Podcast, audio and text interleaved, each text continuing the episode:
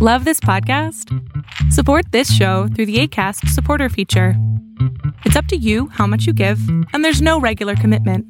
Just click the link in the show description to support now. I'm going to make him an offer he can't refuse. Frankly, my dear, I don't give a damn. He's looking at you, kid. All right, Mr. DeMille, I'm ready for my close-up. Oh, I've been thinking. Well, what do you want to do that for? Fasten your seatbelts. It's going to be a bumpy night. They call me Mr. Tibbs. Welcome to 99 Years, 100 Films, the podcast where we look at every winner of the Best Picture Academy Award in release order and see why the film's so highly regarded. I'm Trey Hooks, and with me as always is my co-host Blaine Dowler. How are you doing today, Blaine? I'm doing well. How about you? Very well, thank you. This time we're looking at the 27th Annual Academy Awards covering films released in 1954 and the best picture of the best picture winner of that year, On the Waterfront, directed by Elia Kazan. The film was released on July 28, 1954, and featured Marlon Brando as Terry Malloy, Eva Marie Saint as Edie Doyle, Rod Steiger as Charlie the Gent, Karl Malden as Father Barry, and Lee J. Cobb as Johnny Friendly. The film's screenplay was written by Budd Schulberg based on the series of articles Crime on the Waterfront. Our synopsis today, as usual, comes from Wikipedia. Mob connected union boss Johnny Friendly gloats about his iron fisted control of the waterfront. The police and the Waterfront Crime Commission know that Friendly is behind a number of murders, but witnesses play D&D, deaf and dumb, accepting their subservient position rather than risking the danger and shame of informing. Terry Malloy, played by Marlon Brando, is a dock worker whose brother Charlie the Gent, Rod Steiger, is Friendly's right-hand man. Terry had been a promising boxer until Friendly instructed Charlie to have Terry deliberately lose a fight so that Friendly could win money by betting against him. Terry coaxes Joey Doyle, a popular dock worker, into an ambush, preventing Joey from testifying against Friendly before the crime commission. Terry assumed that Friendly's enforcers were only going to lean on Joey to pressure him into silence, and is surprised when Joey's killed by being pushed off the roof of a tenement building. Joey's sister Edie, Eva Marie Saint, angry about her brother's death, shames the waterfront priest, Father Barry, into fomenting action against the mob controlled union. Friendly sends Terry to attend and inform on a dock workers' meeting Father Barry holds in the church, which is broken up by Friendly's men. Terry helps Edie escape the violence and is smitten with her. Another dock worker, Timothy J. K.O. Dugan, who agrees to testify after Father Barry promises unwavering support, ends up dead after Friendly arranges for him to be crushed by a load of whiskey in a staged accident. Although Terry resents being used as a tool in Joey's death, and despite Father Barry's impassioned sermon on the docks, reminding the longshoremen that Christ walks among them and that every murder is a crucifixion, Terry is at first willing to remain D&D even when subpoenaed to testify. However, when Edie, unaware of Terry's role in her brother's death, begins to return Terry's feelings, Terry is tormented by his awakening conscience and confesses the circumstances of Joey's death to Father Barry and Edie. Horrified, Edie breaks up with him. As Terry increasingly leans towards testifying, Friendly decides that Terry must be killed unless Charlie can coerce him into keeping quiet. Charlie tries bribing Terry, offering him a good job where he can receive kickbacks without physically work, and finally threatens Terry by holding a gun against him, but recognizes that he's failed to f- sway Terry, who blames his own downward spiral on his well off brother. I'm actually going to stop and correct this synopsis. He doesn't actually hold a gun on his brother. He reveals that he's taking his brother to a spot where they both know people are taken to be bumped off. Hmm. Yeah. Charlie gives Terry a gun, which is true, and advises him to run. Terry flees to Edie's apartment, where she first refuses to let him in, but finally admits her love for him. Friendly, having had Charlie watched, has Charlie murdered that night near the apartment, and his body hung in an alley as bait to lure Terry, out to his death. But both Terry and Edie escape the attempt on Terry's life. After finding Charlie's body, Terry sets out to shoot Friendly, but Father Barry prevents it by blocking Terry's line of fire and convincing Terry to fight Friendly by testifying in court instead.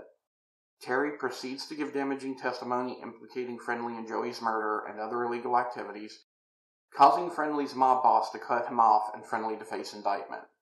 After the testimony, Friendly announces that Terry will not find employment anywhere on the waterfront. Terry is shunned by his former friends and by a neighborhood boy who had previously looked up to him.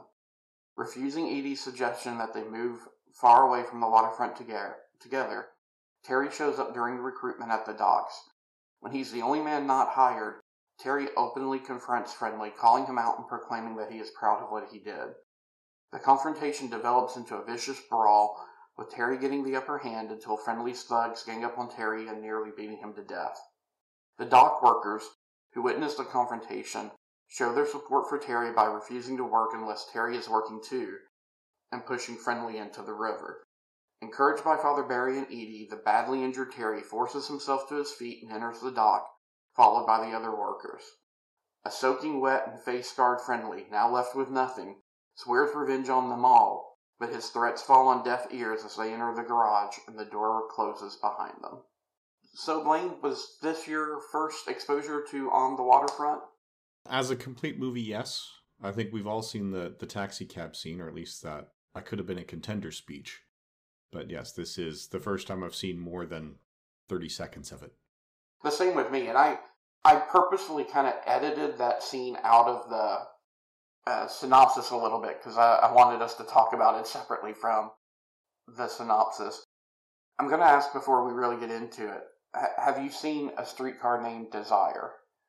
Not yet. It's in the stack.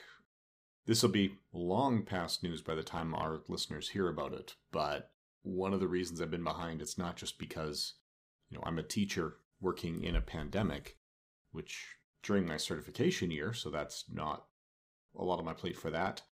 But we are also expecting our first child in August, so I am trying to work ahead on next year's lesson planning and everything because I'm expecting to do the 2021 and 2022 school year on no sleep. So that also means for the next little while, I am probably not going to be watching a whole lot of nominated movies from the year. It's going to be what's nominated, and I may not have the ability to carve out time for much else.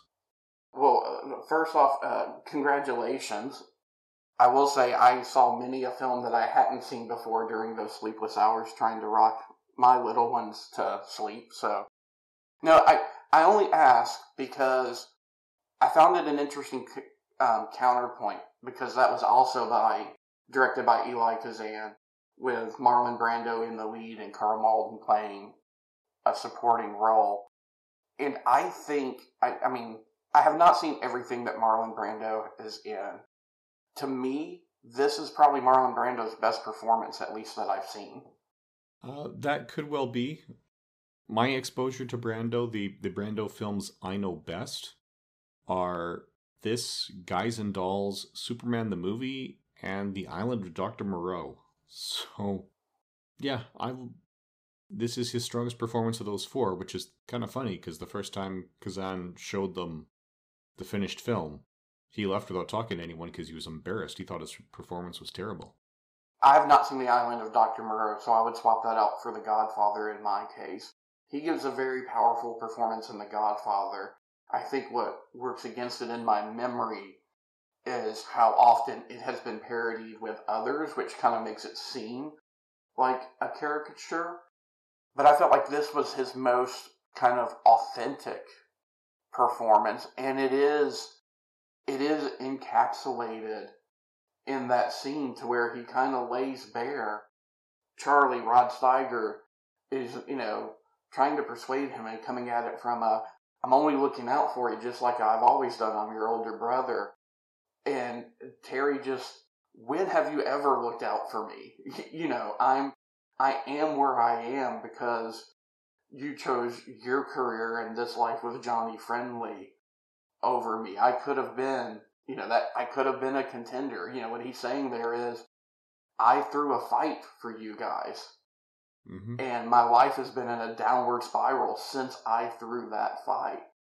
And there's a great awakening on Steiger's part. You've got two master actors acting against each other. And that's the moment when he gives the gun, knowing full well that, you know, he's finally chosen Terry over Johnny and what that's going to mean for him. Mm-hmm.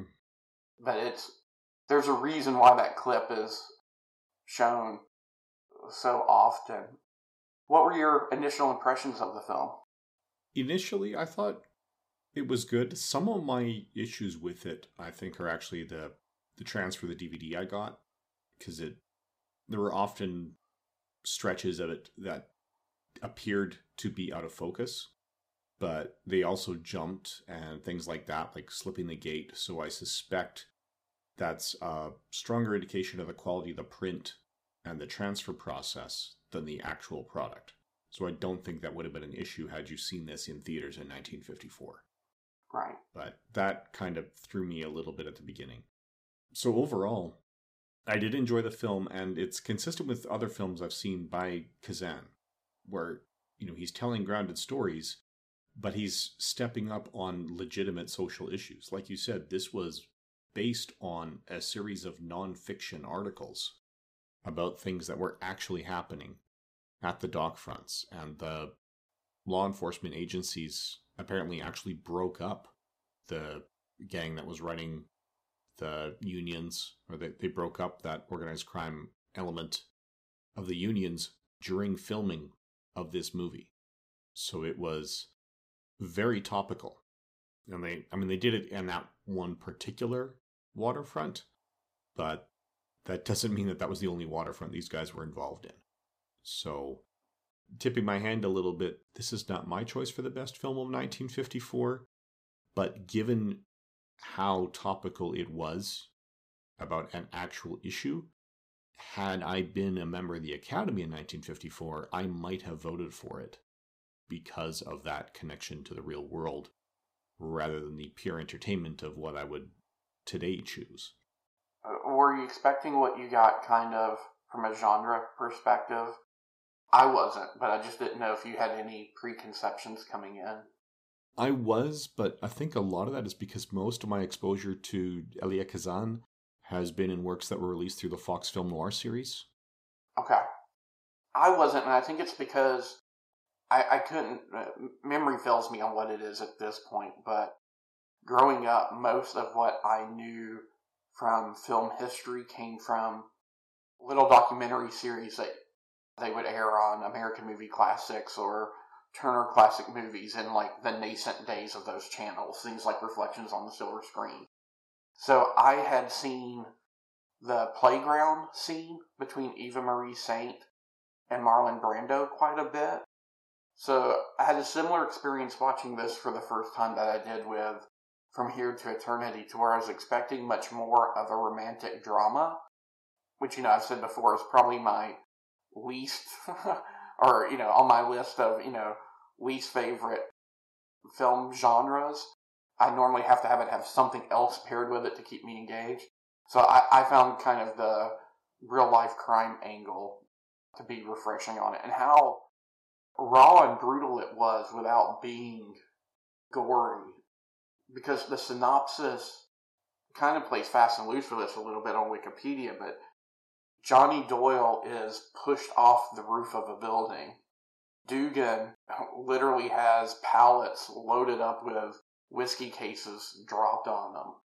The the neighborhood boys don't just turn on Terry. One of the things that gives him some dimensionality is, uh, you know, he raised pigeons, and they they break into his coop and they kill his prize pigeon. So it's a lot grittier than you may be expecting at first, but I liked that.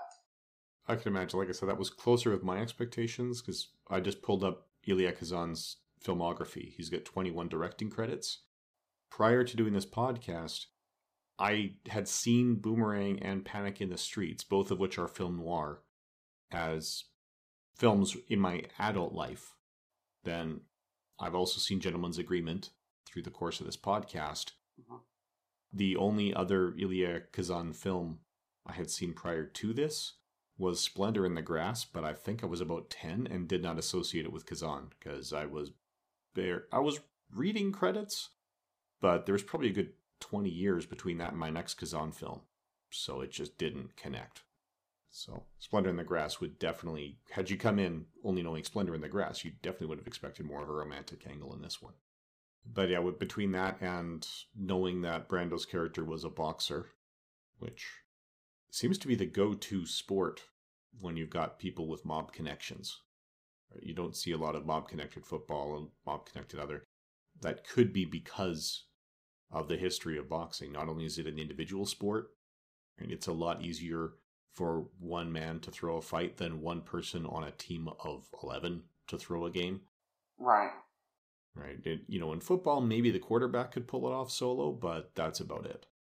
Especially when you've got people being substituted. You know, if you're not performing, the coach could always pull you and stick someone else in, and then all bets are off.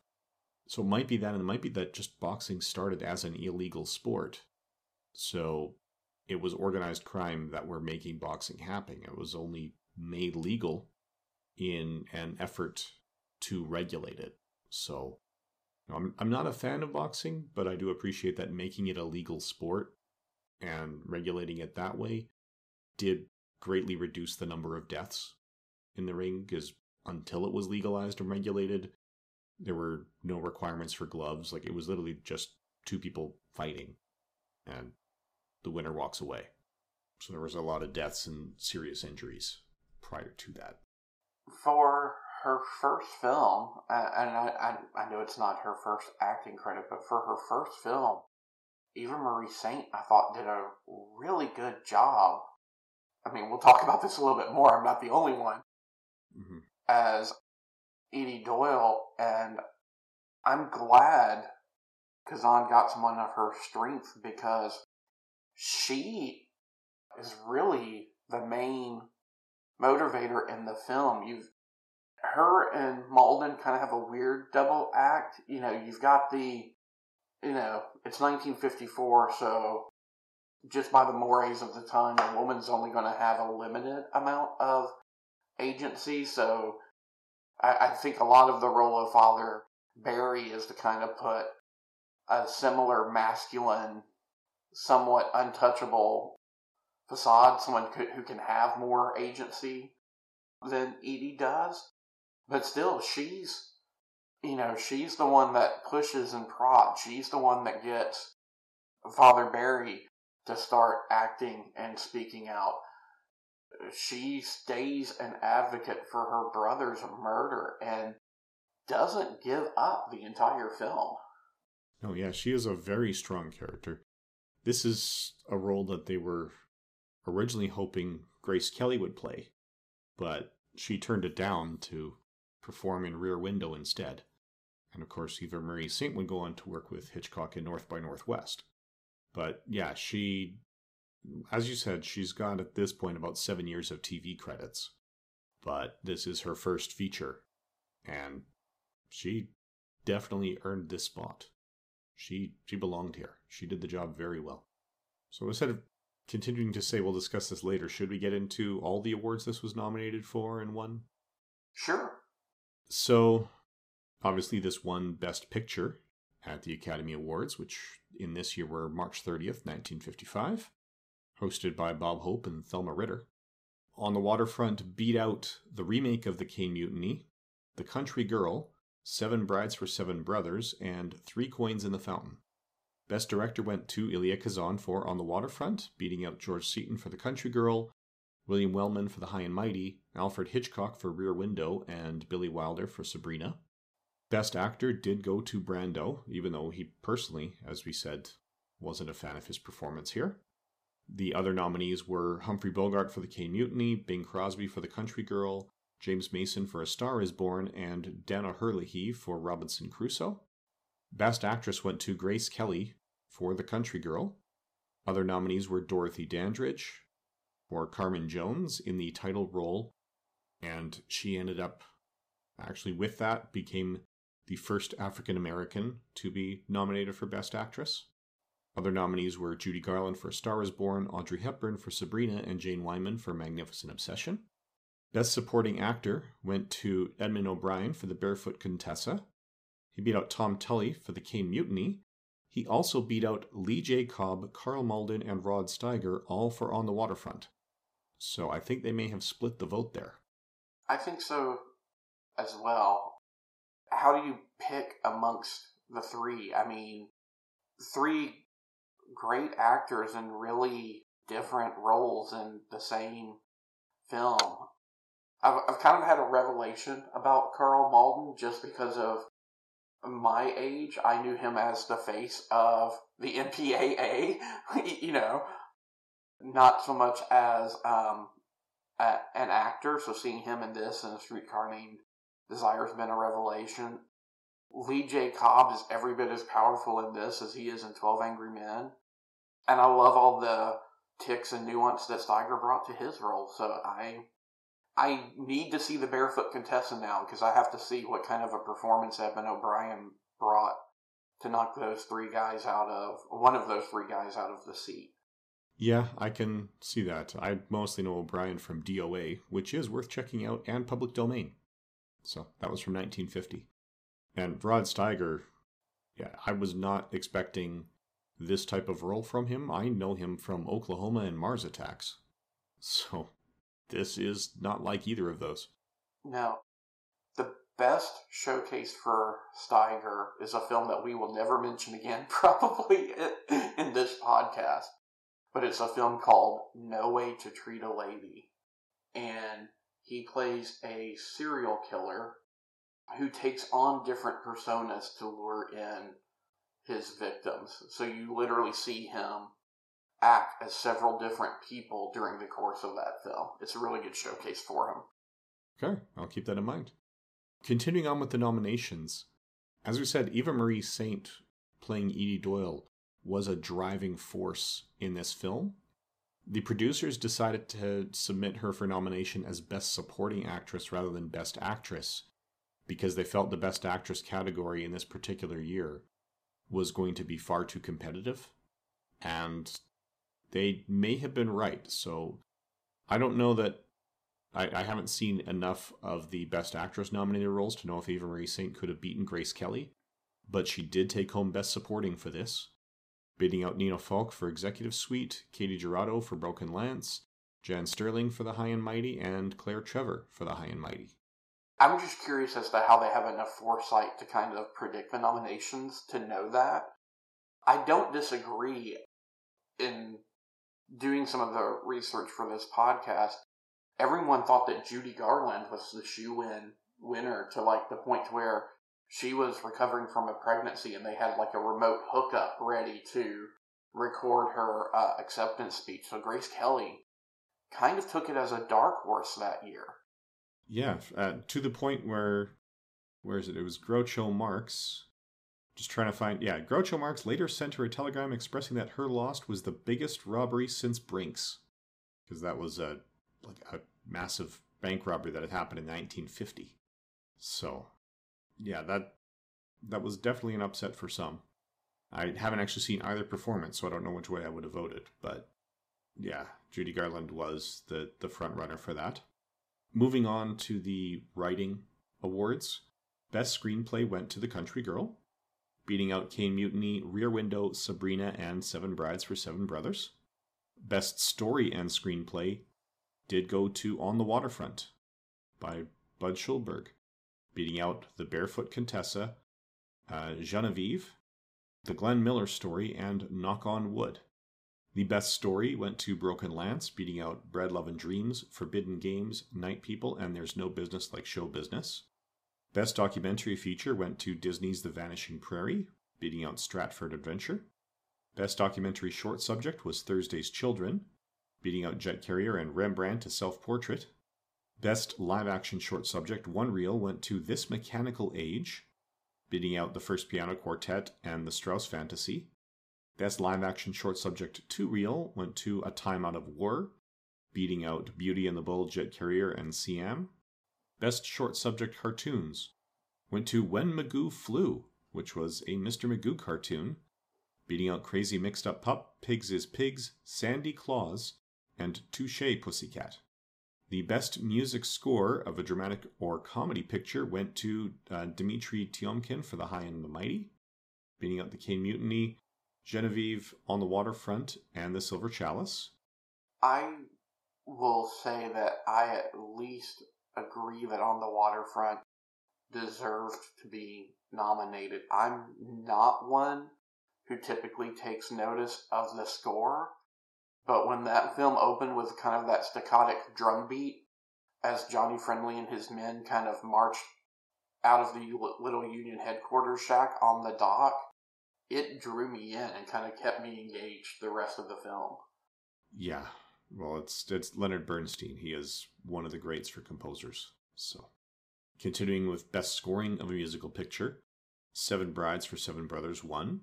That's Adolf Deutsch and Saul Chaplin, beating out Carmen Jones, The Glenn Miller Story, A Star Is Born, and There's No Business Like Show Business.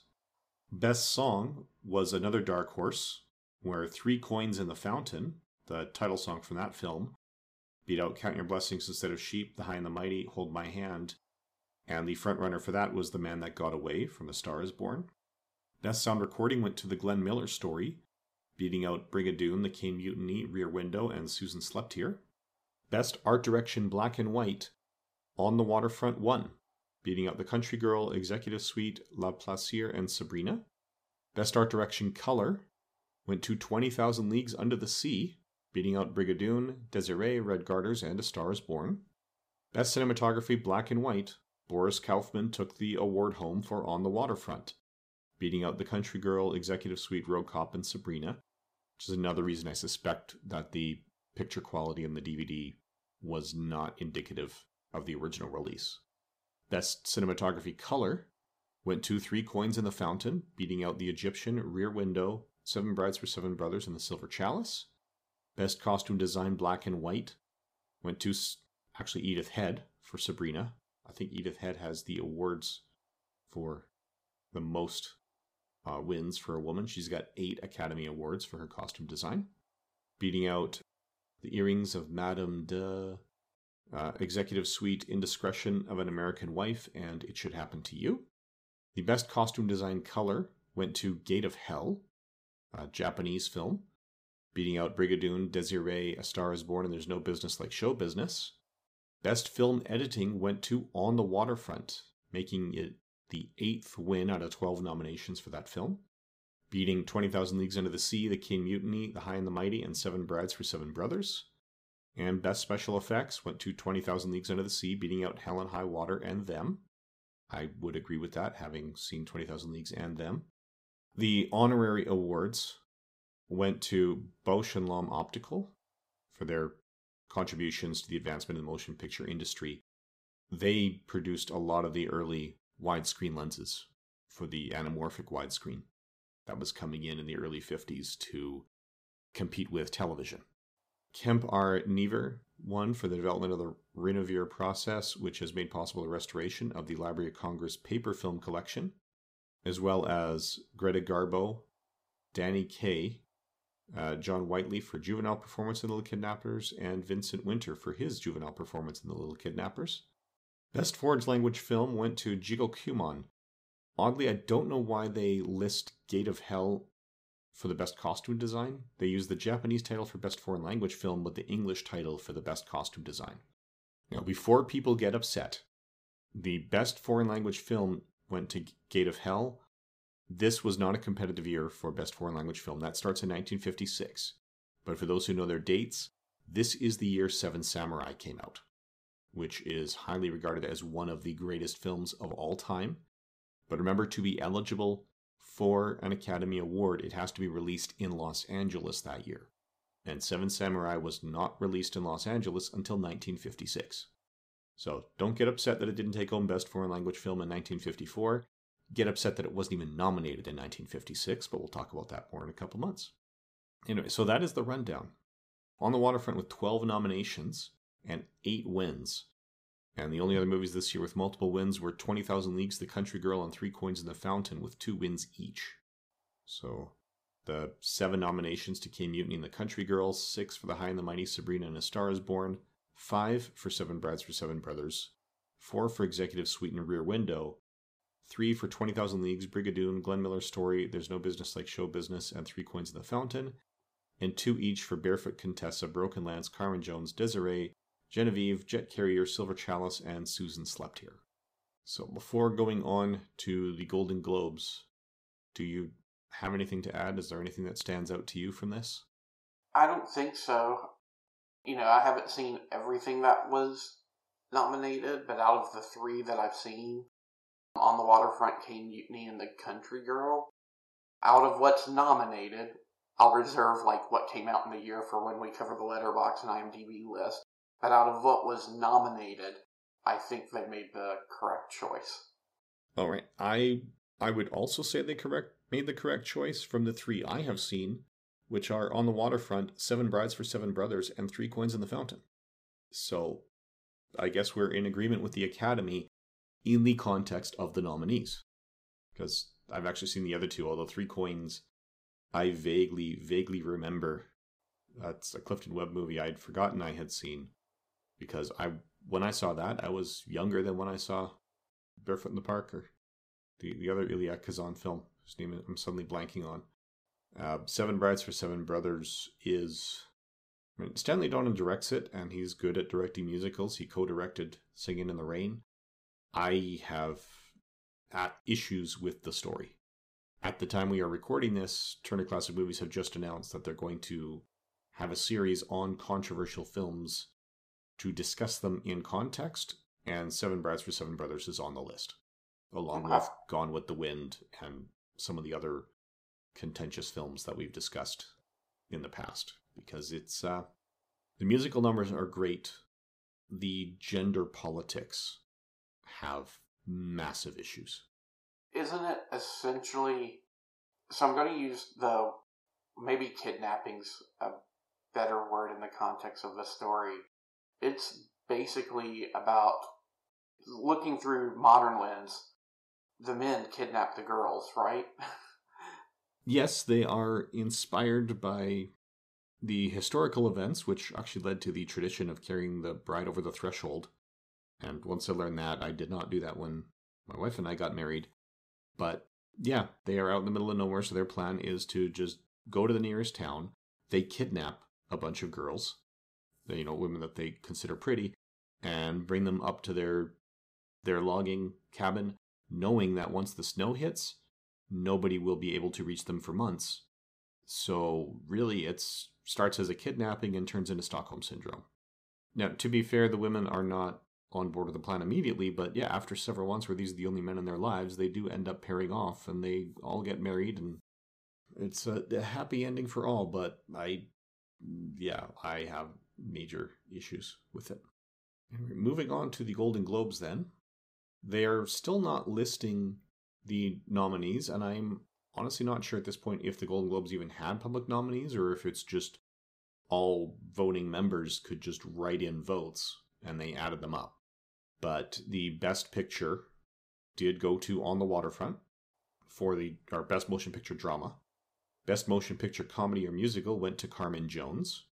Best performance by an actor in motion picture drama went to Marlon Brando for On the Waterfront again. Best performance for an actress in a motion picture, Grace Kelly for The Country Girl.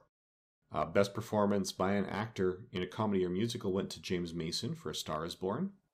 Best performance by an actress in a motion picture went to Judy Garland for A Star is Born. Uh, best performance by an actor in a supporting role was, again, Edmund O'Brien in The Barefoot Contessa. So the Golden Globes also agree that he was, you know, the, the best choice, even up against those three performances in On the Waterfront.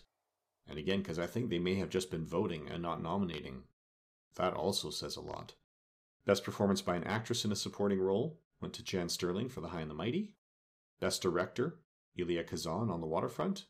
Best screenplay, Ernest Lehman, Sabrina. Best foreign language film. Here, this was actually a competitive category, or maybe it was just four winners, but it's Geneviève, La Mesure or La Mesure de la Camélia, No Way Back, and 24 Eyes, which is another Japanese film that will actually be coming up later. The Henrietta Award for the World Film Favorites went to Gregory Peck and Audrey Hepburn. Special Achievement Award went to Walt Disney for The Living Desert. Color cinematography went to Brigadoon. Black and white cinematography to On the Waterfront. Promoting International Understanding went to Broken Lance, directed by Edward Dmytryk. Cecil B. DeMille Award went to Jean Hersholt. And new star of the year was a three way tie for Joe Adams and Carmen Jones, George Nader in Four Guns to the Border, and Jeff Richards for Seven Brides for Seven Brothers. New Star of the Year actress, another three way tie. Shirley MacLaine for The Trouble with Harry, Kim Novak for Phffft, and Karen Sharpe for The High and the Mighty. And then honor awards to John Ford, Herbert Kalmus, and Dimitri Tiomkin.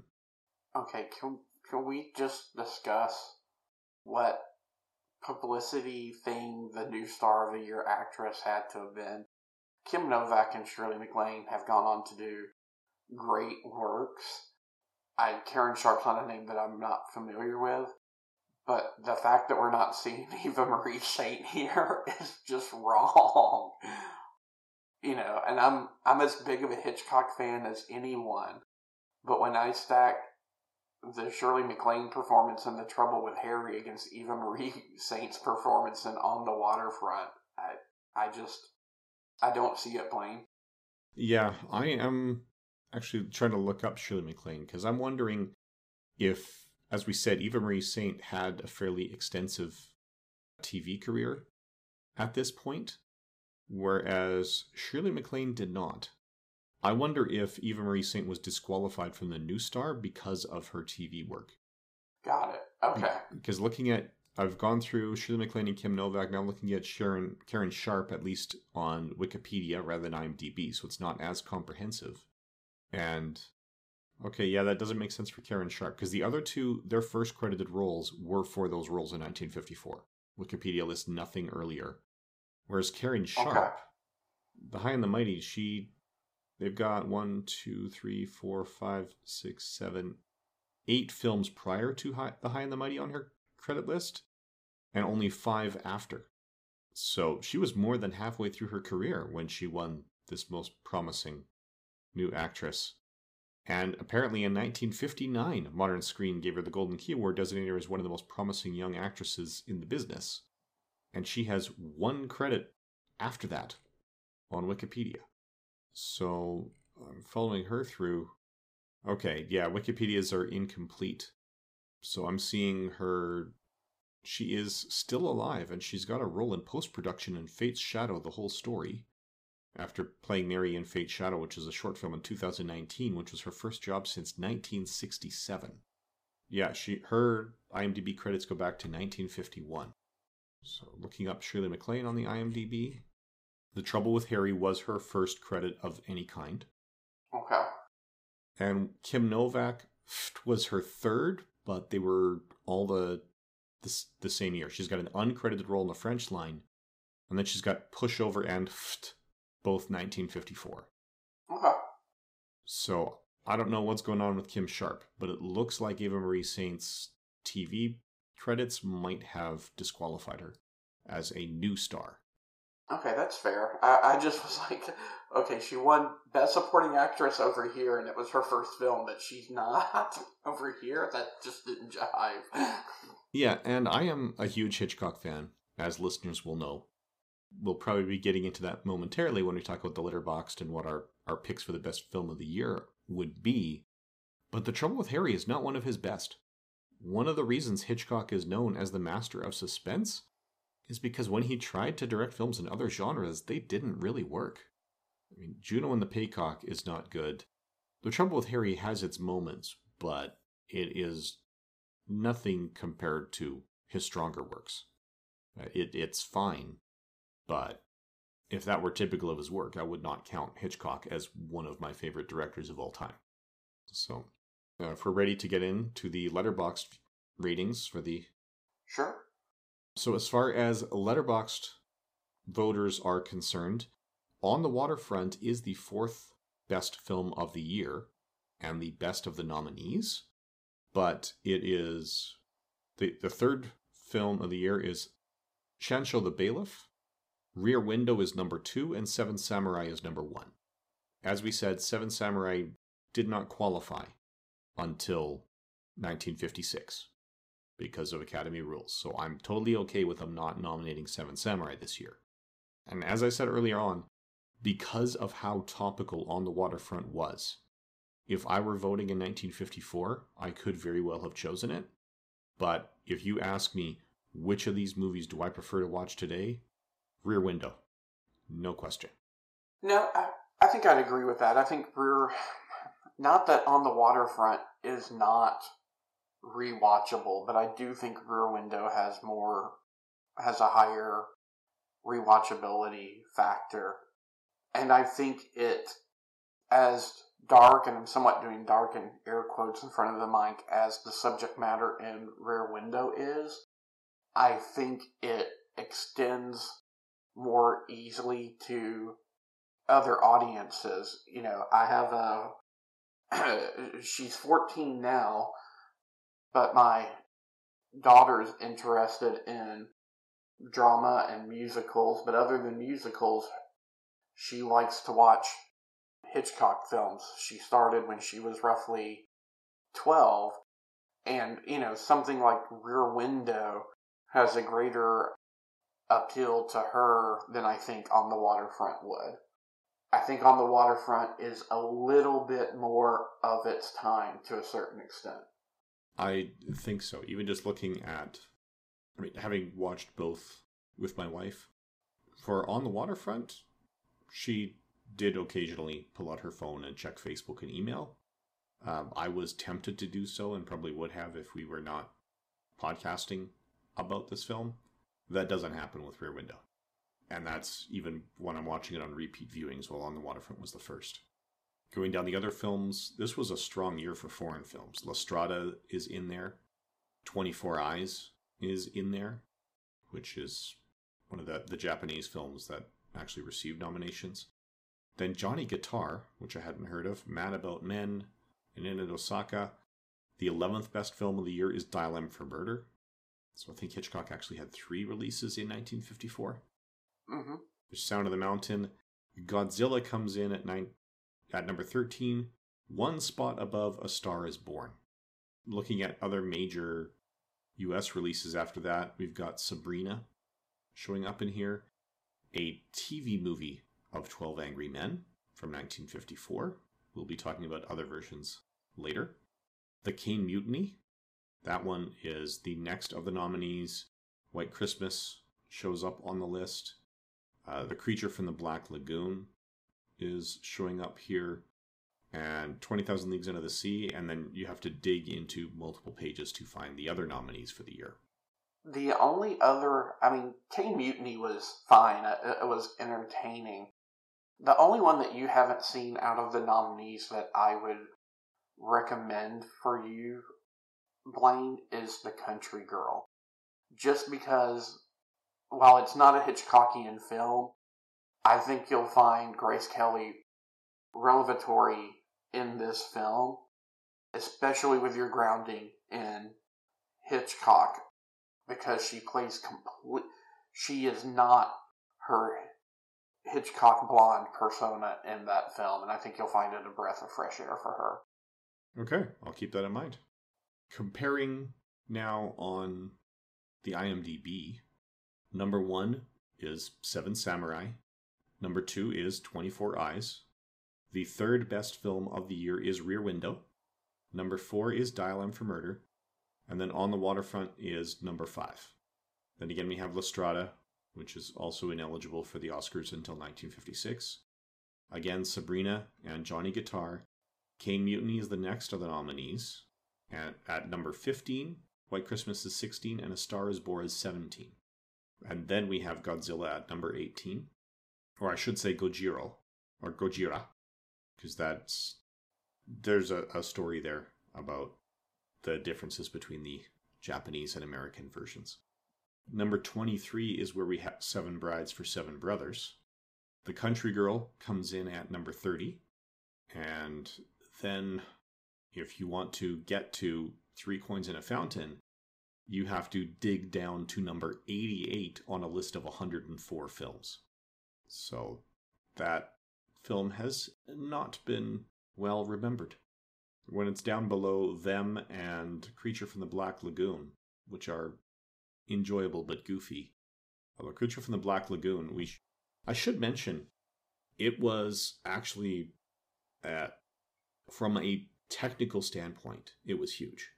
Mhm. Uh, we'll probably bring it up again with a later Best Picture winner that was inspired by Creature from the Black Lagoon, with the premise well, what if the girl also falls in love with the creature? But Creature from the Black Lagoon was not only in 3D and one of the first films in 3D, that was the first film with surround sound stereo. That actually had five audio tracks in a time when most films were still at mono.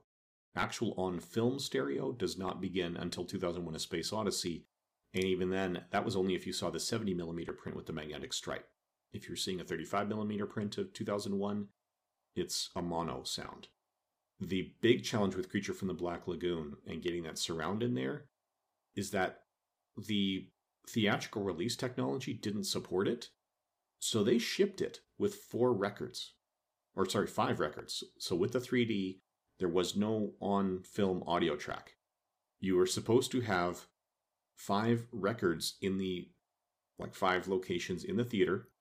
So front right, front left, rear right, rear left, and front center. And have the projectionist and five people at the records synchronized to drop the needles simultaneously to keep the audio tracks in sync, which was an interesting but failed experiment, I should think. Yeah.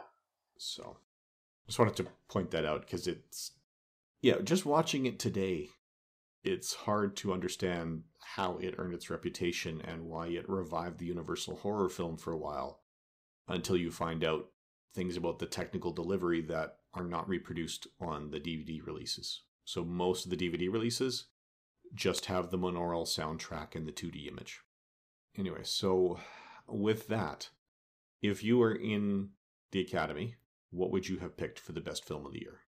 It's really a tough call for me.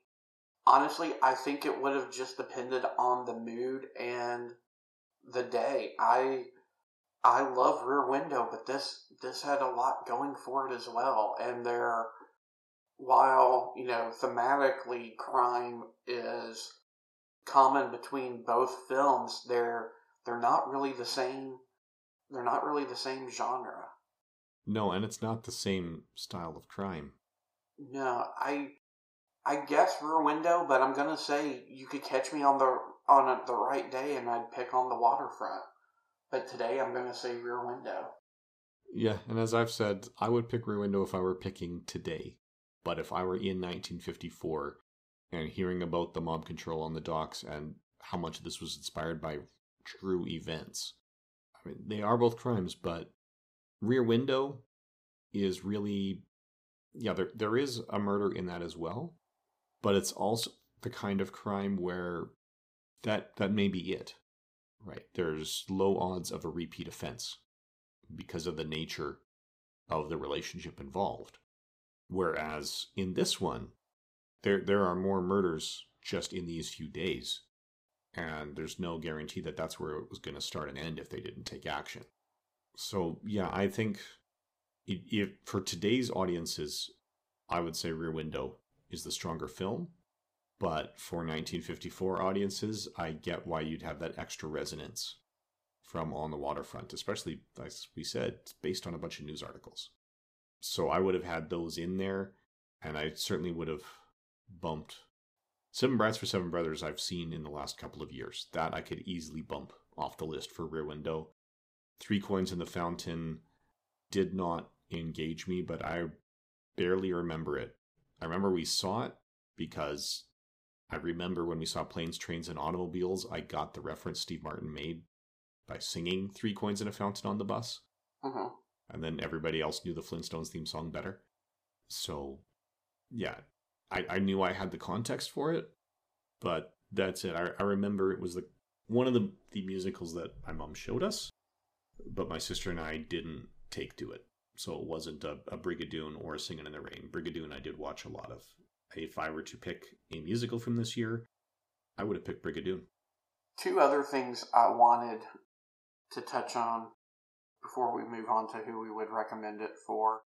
One was education in the United States, at least, is highly unionized. So I didn't know if the same was the true in Canada, and if you had any thoughts about the representation of a union here, or if it resonated with any experiences you might have had or not, or most teachers in Canada are unionized. There are fairly strong teacher unions in each province. I am actually working in a non union school, so I've never actually been a part of the union. I support unions in general. I feel my local union is a little too strong in the sense that it allows seniority to trump performance. So I know people who were second and third year teachers who got laid off with students who are I mean, standardized testing is not the be all and end all, but it is an indication of how the students in the class are performing. So I know that two teachers in the same school have had a 20% difference in their students' performance on the standardized tests. And the fact that they're in the same school, we're talking same socioeconomic background, right? It's effectively a random sample, and yet the teacher with the higher performance was laid off because of union seniority rules, which is harmful to the students. That is not uniquely Canadian. About 10 years ago, I heard news that the state of California, their Supreme Court said that no, seniority has to take second place to actual performance with the teacher unions when they're deciding who to lay off and who not, because it's harmful to the students to keep the poor performing teacher. And to my knowledge, no other region in North America has followed suit with that. I think it was accurate to the extent of, un- unfortunately, unions are less social organizations and more businesses just like any other business and profit becomes king and, and any organization where profit is king you typically have someone who's making money and someone who who is not. I mean that's that's just the nature of things i i have kind of a conflicting personal history with unions my my paternal grandfather was a painter by trade, like painted bridges and industrial buildings and things, you know, things of that nature. And later in his life, he was the president, and my grandmother was the secretary of the local painters union. When I was fresh out of high school, I worked at a grocery store, and when we were hired, it was kind of presented as a fait accompli, you know. Here's your application, you know, here you're signing that you're accepting the offer of employment, and the second page was kind of a a union registration, almost like this is how you sign up for your benefits. And within a year, I was working at the front desk, kind of in the customer service uh, level, where we were supervising the busboys and whatnot. And I had an experience to where someone filed a grievance against me because they thought it wasn't fair that I were was asking them to clean the bathrooms. They thought that it was demeaning or what have you. And they had union representation, and I was a dues paying member of the union, but because I was quote unquote management, I wasn't afforded the same accommodation. So that's where I kind of became aware that there was not always the same level playing field and the same benefits weren't extended to all, and that that somewhat soured me on the concept of unions. I I do recognize that they have been a force for labor reform and can be good, but in some cases, I think today the unions exist solely for the point of existence and the profit of the of some of the senior officials of the unions. So I, I say all that to say, you know, I found the concept of a union to where some corrupt elements had come in and the union was no longer really serving its constituents resonated with me a little bit. Yeah, I can see that because I'm that's kind of where I am with the, the local unions. And part of it is the union has partnered in uh, officially or unofficially with the local education institutions. So, I mean, when I was getting my Bachelor of Ed, part of the graduation process was here's your union application. Here's how you get into the union. Here's where you find a list of all the teaching jobs in the province. Go to this website But that website was run by the union. So schools like the one I'm at right now cannot list positions there, and yet it's being presented as though the union option is the only option.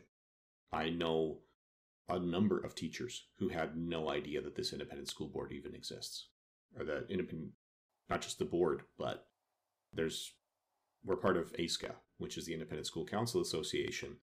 So yeah, all we don't get some of the, the union benefits like the, the pension and the union guaranteed pay, but it's still schools. I would rather be teaching here than in a lot of union schools because the union schools tend to be larger, and that's it. I, it's a small school, Mm-hmm.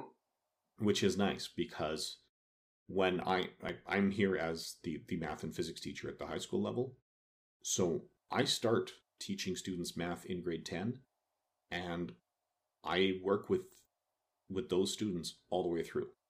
Whereas in a larger school, like I know, had I gone to a school where I did my student teaching, I would probably be faced with new students every year because that's a grade 10 to 12 school with a population of about 2,500.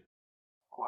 Okay. So every semester, I'd probably be teaching, you know, three sections of the same class or the, the same course to 90 students I've never met before. Whereas with this one, yeah, I only teach one copy of each section, which is a lot more on my end for planning, right? Because I can't make one lesson plan and then use it three times a day. right. I'm, I'm I've got a four course load. I'm teaching four different courses every day with four different lesson plans. But at the same time, that I get to know the students and they get to know me. So as long as that relationship is working, we can really work together over that time. So it there are definite benefits to it. So generally speaking, I support unions. I think the issue that is exactly like you just said and on the waterfront, it's a corrupt union that causes problems and not just a union. Right. The second thing I wanted to bring up was when I was younger and getting into film, I'd always hear Eli Kazan used in conjunction with the blacklist, and I think the impression I had originally was that he was someone who was blacklisted for being a suspected communist. But in some of the things that have come out as we've been covering this era, he more famously uh, testified in 1952 and named names. There are some scholars who kind of view on the waterfront as not so much an apology, but maybe a defense for being one who testifies and names names. I didn't know if you had any thoughts on that thematically, or if looking back, if that stands out to you, or Maybe I'm not actually not sure because I hadn't I didn't have that same association, so it didn't really twig with me there. So I, I think if Kazan was doing it, I think he made a false argument. I understand the defense of I did something that others consider weak, but I did it for the preservation of myself or my family or whatever. But, you know, identifying potential socialists or members of the Communist Party in Congress versus testifying against mobsters who had somebody killed, I if he was trying to make that analogy, I I don't think it's an even analogy. I don't think so either because it's um, while I have issues with a lot of the communist governments in the world, the actual Marxist communism is really just putting others first, and that I don't have an issue with. It's the main issues I have are that, as i opposed to the governments that are working to communist ends, are not altruistic, and that's the problem. It, and it's not the communist principles that are causing the corruption; it's that the communist principles. I, I think Marxism has a place, but society as a whole has to mature enough for it to work, and the human species just isn't there yet. So it's rife with exploitation.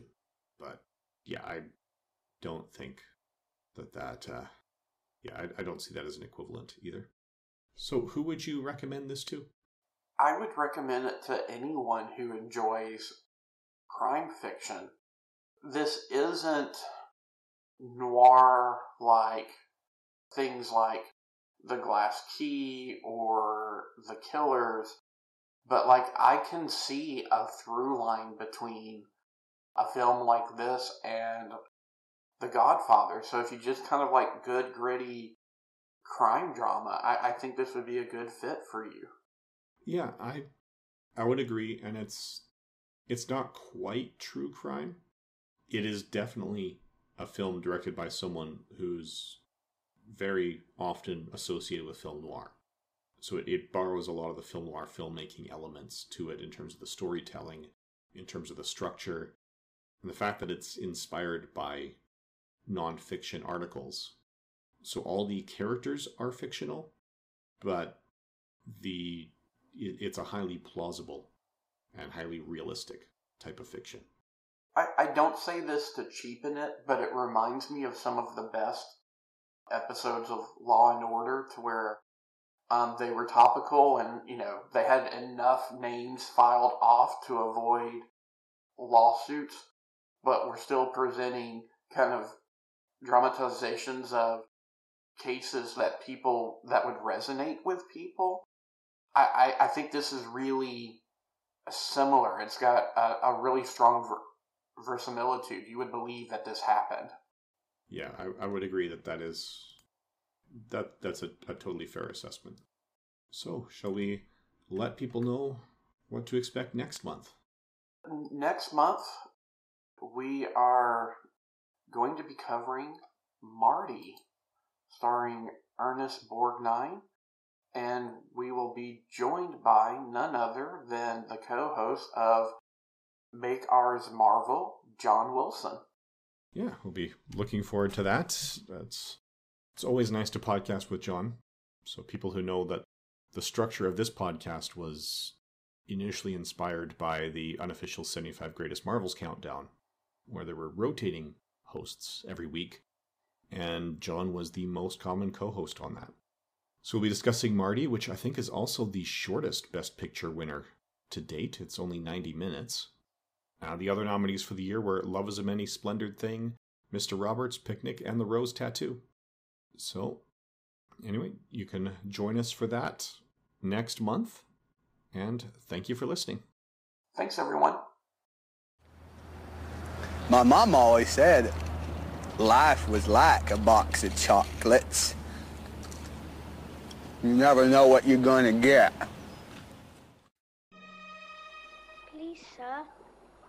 Want some more.